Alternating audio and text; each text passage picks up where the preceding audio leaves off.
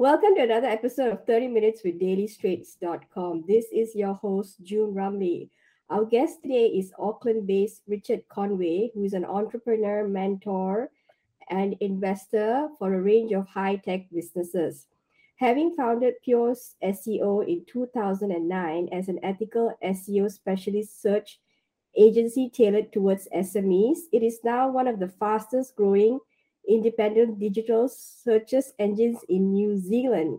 Pure SEO started with $200, and 13 years later, it has since been named as Deloitte's Asia Pacific's fastest growing 500 tech companies. Richard has grown the company to three Pure SEO offices across New Zealand, Australia, and the Philippines. In 2012, wanting to connect with like minded business owners and entrepreneurs, Richard joined the accelerator program through Entrepreneurs Organization NZ. Through this organization, Richard had the opportunity to and to join other tech professionals for a weekend with Richard Branson on Necker Island. In 2014, Richard sold a share of Pure SEO to Ian Malcolm and Tony Falkenstein, according business affording business growth. So, without further ado, let's invite Richard to the show and ask him all things about his business. So, hi, Richard. Hey, hi, June. Thanks for having me on. That's quite oh. an intro. yeah, yeah, you did quite a bit of things in your business, uh, yeah, business journey to date. So, awesome. So, let's dive right into your uh, to the question. So, what were you doing before you started Pure SEO in 2009? So I'm British. My wife is British, and um, I ran a company for someone else called Search Office Space, which was an online service office brokerage. Um, and we've been traveling um, a number of years, sort of 15, 20 years earlier, um, and we'd fallen in love with New Zealand. And we got to 30. We thought if we don't go to New Zealand, because that's where we wanted to have kids, uh, we'll never do it. So we both walked away from our jobs. She was a social worker and um, moved to New Zealand with knowing nobody in the country and um, yeah, having having no job. And then when I came to New Zealand, it was like, um, have you got Kiwi experience for all the jobs you applied? And obviously, I hadn't got Kiwi experience because just arrived. Um, so it was really hard finding a job, uh, which was quite interesting having come from I ran a company for someone else reasonably successfully in the UK. So yeah, it was interesting. Awesome. So, um, so what did you, so why SEO? Like in those days, right? 2009. Sorry, I, I mean it was quite a long time ago. So, but why SEO? And is it because New Zealand didn't have anyone uh, that specialized in it? So, when when I realized that no one wanted to give me a job, mm-hmm. um, I thought I wanted to start my own thing. I've always been quite entrepreneurial and run businesses for other people. And there are a number of different things that I looked at uh, one was in property management because I've got background in commercial property. Um, but the reason I settled on SEO was because the last company I was uh, managing slash running, we had a million pounds a year Google AdWords budget. And so I got to understand the industry reasonably well.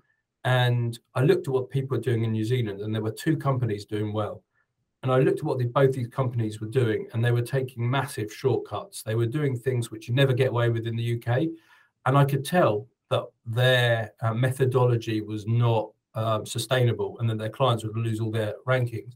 And so I thought there's got to be a gap for um, an ethical, they call it white hat search agency in New Zealand. Uh, but it wasn't easy because I didn't know anyone, like I said, and I'm I'm kind of an introvert, so yeah, it was quite challenging. So, do you remember who your first client was and how much was the contract for? so, I, absolutely remember my first client and everything. So, so I'm I'm quite um, the entrepreneurial side is is what I love.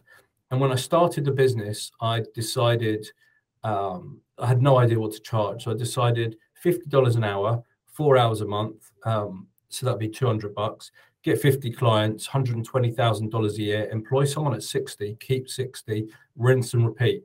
So that, because it's all recurring revenue, it's all contracted. Um, so my first client was uh, $50 an hour, four hours um, a month. And it was a company called Creative Embroidery, who I found through someone else I met. and I think in those early days, you will go above and beyond for your customers. You know, it's almost like you'd give them a massage on the way out because you just all you want to do is is is prove yourself and and show that they putting their faith in you uh, will be a return. Now, obviously, we're much more an hour now, and we often need much longer. But the business model is exactly the same as it was day one. It's all recurring revenue. We're sitting at 81% of our net revenue being recurring and that's that means monthly contracted revenue. And so that's how we're able to grow the business and keep growing the business. Um, but yeah, it was it was interesting in the early days. This guy was he a word of mouth through a friend or what? Yeah, I met this web developer who I got on with, and the web developer's client was looking for an SEO person, and they introduced me. We got on, and, and that was my first client.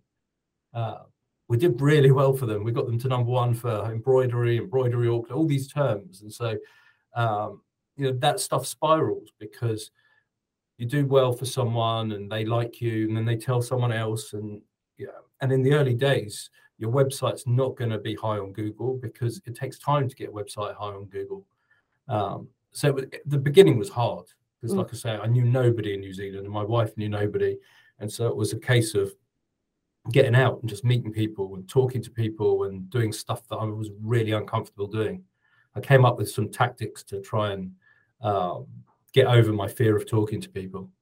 So how are you guys surviving with savings that you sold everything from UK, like the house and the car? So, so what happened um, was I we brought over twenty five thousand pounds from from the UK, um, and I thought I was being smart. I was taking the money backwards and forwards making a little bit of money on the ex- exchange rate unfortunately, I wasn't actually that smart, and I put the money in the UK, and the pound kept getting weaker and weaker, and so our money was stuck there. Uh, so I didn't really have any budget.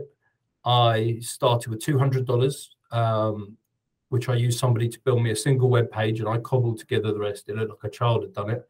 Um, my wife was working as a social worker on around sixty k a year, mm-hmm. um, and she was comfortable to support us mm-hmm. uh, during that early time. But everything was you know, I had my laptop, but it was hard at the beginning, like really hard because didn't have any budget, didn't have any money. I just had to go and meet people and um, hope they'd buy me a coffee while I sell to them. Um, but it worked out, and I think people buy from people, you know. And if you meet and you show you're honest and you show you're going to do what you say you're going to do, you phone people back and um, then things slowly start to happen and everything in life and in business is accretive. So little steps make big things. And um, i follow the japanese philosophy of kaizen. So continual improvement continual little steps will make big things. Awesome. So how many jobs did you apply for before you said okay i'm doing i'm doing seo pure seo instead? Oh a fair few. A fair few. Um, so I could get jobs which were really sort of entry level, but I'd been a, a, managing director of a company in England, which was quite a complex company, and I thought, you know, come to New Zealand, I'll be able to get a job, but yeah, I was only being offered entry level, nothing that um, really excited me, and, and just would have been a stepping stone. So I've always wanted to be an entrepreneur, and there's very few stages in your life where you don't have the same risks. So we were renting an apartment in New Zealand, which wasn't massively expensive. We had no children. We didn't have a mortgage. And so there wasn't necessarily the same risks that, that someone you know, 10 years older uh, might have or someone who's got a child. And so while it was a risk, the risk was mitigated by factors that we didn't have massive outgoings. My wife isn't particularly high maintenance. You know, she doesn't need the latest things. And, um, and so it was, but it was tough. Awesome. All right. So let's talk about pure SEO. So after you got your first client and you started getting momentum, right? Mm. Exactly what do clients sign you up for and what are your price? Uh, I mean, it's pretty much like how did they were there any competitors in the in the beginning? Yeah, so there's loads of competitors, and there were quite a few in the beginning. Our differentiator was the um, doing it the right way, and it takes longer to do it the right way but ultimately if you've got sustainable business that's the only way to do it so um, what we offer nowadays is we offer search engine optimization that's getting you higher on google we offer google ads and we'd probably be the largest independent in new zealand for google ads Um, we offer conversion rate optimization, so split testing to help people convert on a website. We offer data analytics. We offer something called programmatic advertising, which is display adverts on third-party websites. Um, an average spend for an SEO client might be $2,000 a month, something like that. Um, but they would commit for 12 months because SEO takes really minimum 12 months if you're in a even reasonably competitive industry.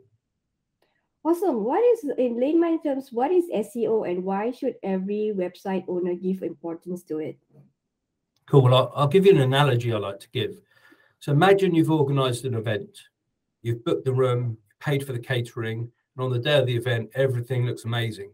Eight o'clock, when the guests are supposed to show up, nobody rocks up. Nine o'clock, still no one's shown up. And then it dawns on you, you've forgotten to send out the invitations. Having a website without SEO is like having an event without invitations. The SEO is the invite to the website. And if you think about it, if you put a website up and all of a sudden it was top on Google, the results would be changing all the time and it wouldn't be a good user experience. And so SEO is a slow process of telling, of getting the website higher, building authority. Um, and it's critical now. I mean, I gave a talk at the Rotary Club. Everybody in there is in their 70s, 80s, and 90s, so real old school. And I said, put your hand up if you've used Google in the last 24 hours. Every person in that room put their hand up. You know, and that's quite a profound thing when, you know, your 70 year old, 80 year olds, your 90 year olds are even using the same technology and doing the same things. And um, so nowadays, search is ubiquitous with things we do every single day. It's just, yeah, everyone knows to Google. Okay. So there are many things, uh, uh, facets to SEO, like you just mentioned just now. So as a starting point, right, what do companies look should look into first, um, especially if they don't have the budget to hire a professional company to look after all things SEO for them? Cool. So there's lots of things. Um, I think the first thing to point out with SEO is a lot of it is just good marketing, right? And so the first thing I would do if it was my business is I'd look at the keywords, and there's tools like Google Keyword Planner where you can find out what keywords people are searching for. Then you identify those keywords, and then what you do is there's something called metadata. There's a meta title tag which appears on the top of your, your browser. And um, in most plugins, it will have a space to put that in. It should be unique for every page. It's given weight left to right, and it's arguably the most valuable real estate on your page from an SEO perspective. The next thing is Google loves content, but not just any content, because everyone's putting out content. Think about how will your content be valuable to your customers. You always got to be giving value, and it's it's about a value exchange. If someone came to you would they get what they're looking for? Would they feel that's valuable? Then the next thing is with SEO and with Google, a link from a other, another website pointing to yours is like a vote for your website. So, for example, if you've got a yellow listing and it's got your web address on it, that's like yellow voting for you. Now, these things tell Google how popular your site is. So, what I would suggest is start to make yourself an industry expert do interviews with other people, do podcasts, write articles for other people's websites in your industry, you know, share information and, and be generous with your information on third-party sites. And then apart from the fact that it's going to be really good for SEO, it's also going to be really good for your business because people are going to see you on more platforms and more places. And so all that stuff is really good for SEO. And don't just think of text content because if you're not good at writing and you say, oh, I can't write something, do a video and have the video on your website. Everybody can talk. You know, and think about what questions people might want answered. So if you're a plumber, it might be how to uh, fix a U-bend or something. You could do a video showing how you do it, and that gives value to people. And so, the more and more of that stuff, it takes time. It's not going to be overnight, but the more you do, the more value it gives. Slowly, slowly, slowly, you'll start to see that benefit. Awesome. So should they read your book because you wrote a book, right, in 2019 to give out yeah. advice for people who can't afford the service? Yeah, so that was commissioned by Penguin Random House. Um, what um, they wanted me to do is they wanted a book for small and medium businesses. It was it's predominantly got case studies in Australia and New Zealand, but that was written in layman's terms. So business owner could DIY their SEO and, and go bit by bit by bit by bit. And it's got all the tools and all the um, different elements to succeed. And the reason I did that is because not every company can afford us. And you know, when you are a one-man band, you've got to do things yourself. And it was really concerning that there's so many sharks in the industry. And um, you know, my own business, we do a lot of education. So we teach for the University of Auckland, for Unitec, for various other other places. And so this was an extension of that. Uh, get things out into people's hands that will help them do it. And then when they get big enough, they'll want to work with us because um, you know, we've helped them get to that stage. Plus, it will stop. You know, the ramifications of getting it wrong and doing it wrong can be huge. Awesome. Is there an update on that book? Because SEO changes every every day, right? Yeah. So, so the book is How to Get to the Top of Google Search by Richard Conway by myself. There hasn't been an update, but it, the fundamentals of SEO are the same as they've always been. There are little things changing, but ultimately it's about good content. It's about telling the search engines what pages are about, so keyword research, and it's about online popularity. Why why should Google show this above anything else? There are changes. I mean, there was um, recently something called Core Web Vitals, which relates to loading speed and how things look on a page if they shift about. But they're the small things. You know, if you do these big things and you're going in a not competitive industry, you're going to beat them anyway. Awesome. So, um, do news journalists, right, like who write breaking news, political news, like business news, like do they should they give uh, importance on SEOs, like SEO? Oh, they hundred percent should give importance on SEO. Whether they do or not, I don't know. I mean, I was actually approached by an academic um, from the University of Auckland on her um, thesis around this, and I helped her create a um, article blueprint for academic for academics how they could optimize their headings and on their uh, research so they could be found within Google. So 100%. Some journalists are really onto this stuff. Um, others um, not so much. But the beauty of a of a journalist, uh, the you know top tier newspapers, say the Times or you know, Sydney Morning Herald, a lot of their content will rank by virtue of it's such a high authority site anyway. Uh, so if they do do a little bit of thought about which keywords, um, they'll get a lot of value from that. Awesome. So, okay, these days website owners get a lot of cold email pitches from so-called SEO companies. Most of the time, these email often end up on spam boxes, but there are one or two companies that come come straight into our inboxes. So how do uh, we check to see if the company is legit and would carry out the job as promised? Cool. So if it looks like spam, it probably is. Um, so anyone that's sort of um, spamming you is probably not legit. But the the way to do it is we talked about that meta title tag. Go to the website and have a look at what their meta title tag is. If they've got the word home in it, or if they've got their brand in the in the first name, or they've not got anything in there, you know they've got no idea what they're talking about. Um, but invariably, if you get those cold emails, they're absolute yes. But any, anything that's automated and mass is going to cause problems because if you think about it, Google have got all these PhDs and, and they're all all they're working out is how to stop spam, right? And then you've got these guys spamming emails all over.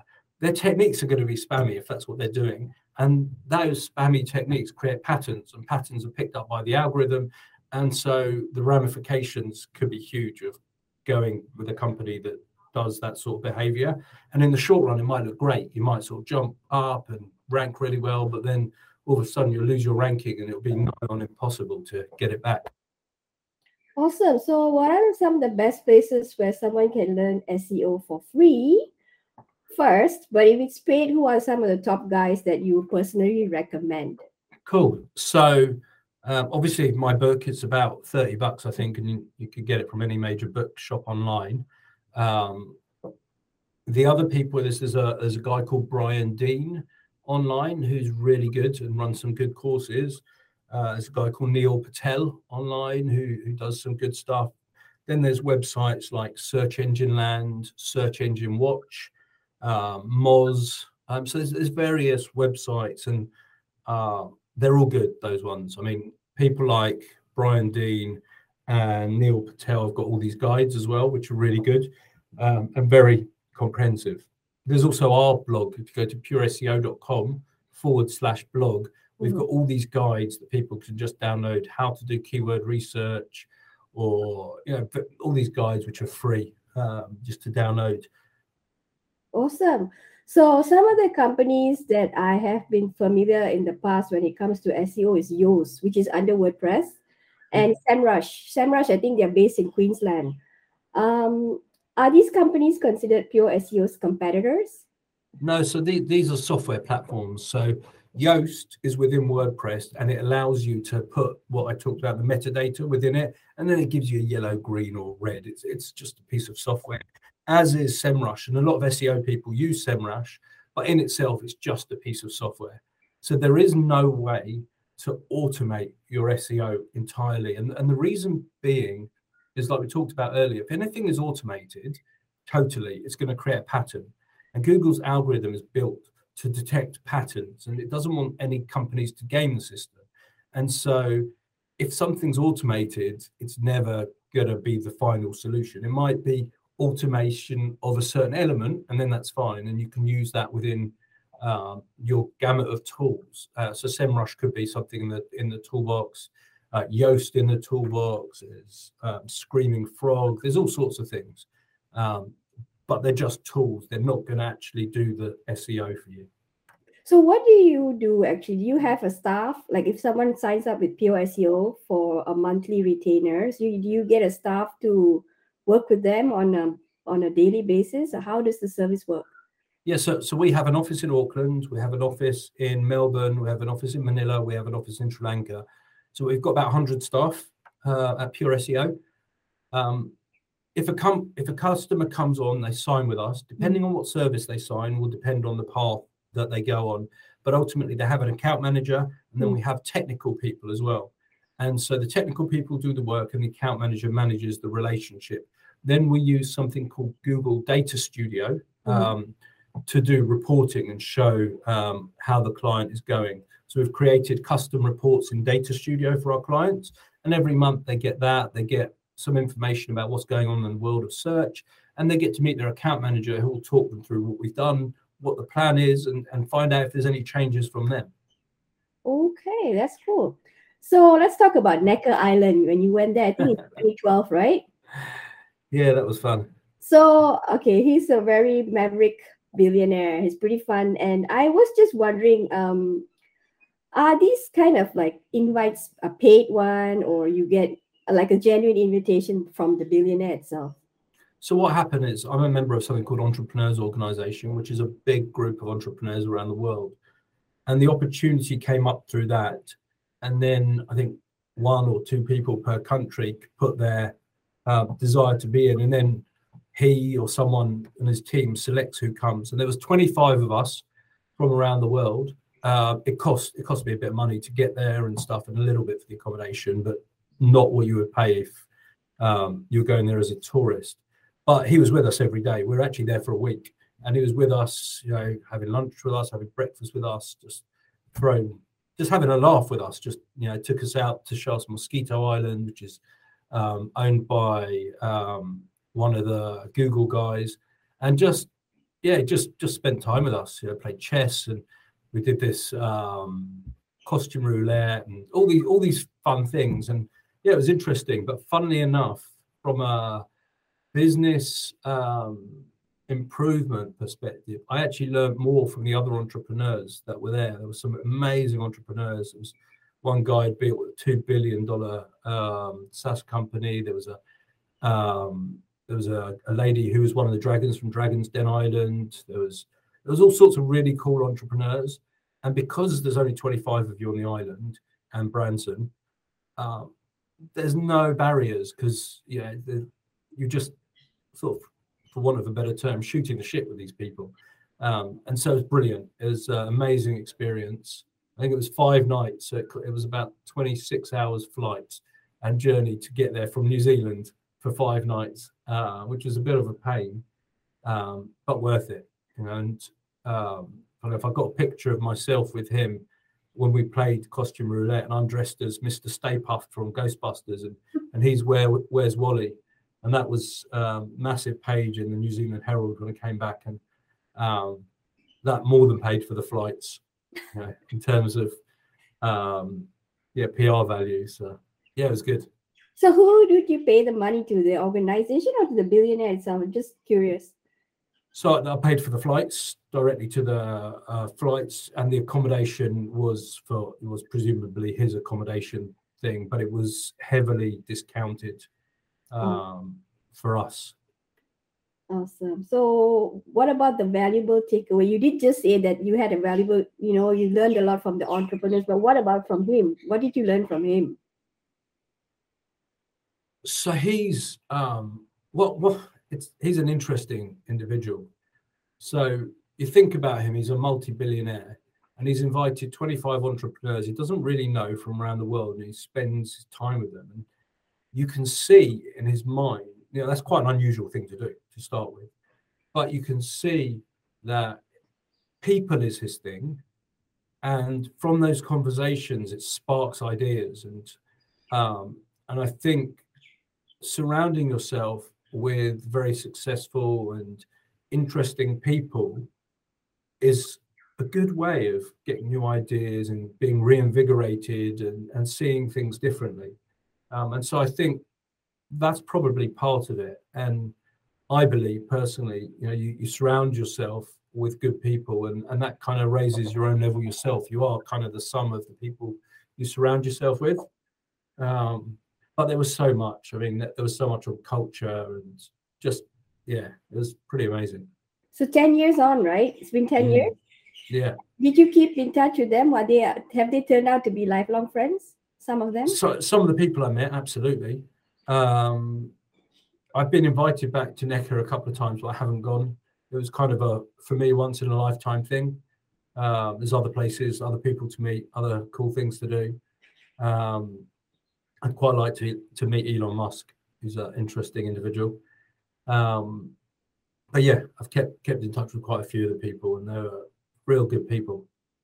Awesome. All right, that is all the time that we have for today. We have just been speaking to Richard Conway, the founder of Pure SEO. Thank you, Richard, for joining us today. Hey, June. Thank you very much for having me and enjoy the weekend. Awesome. Thank you. The pleasure is all ours. To be sure to join us the next time as we aim to interview another interesting entrepreneur from across the Tasman. Thank you.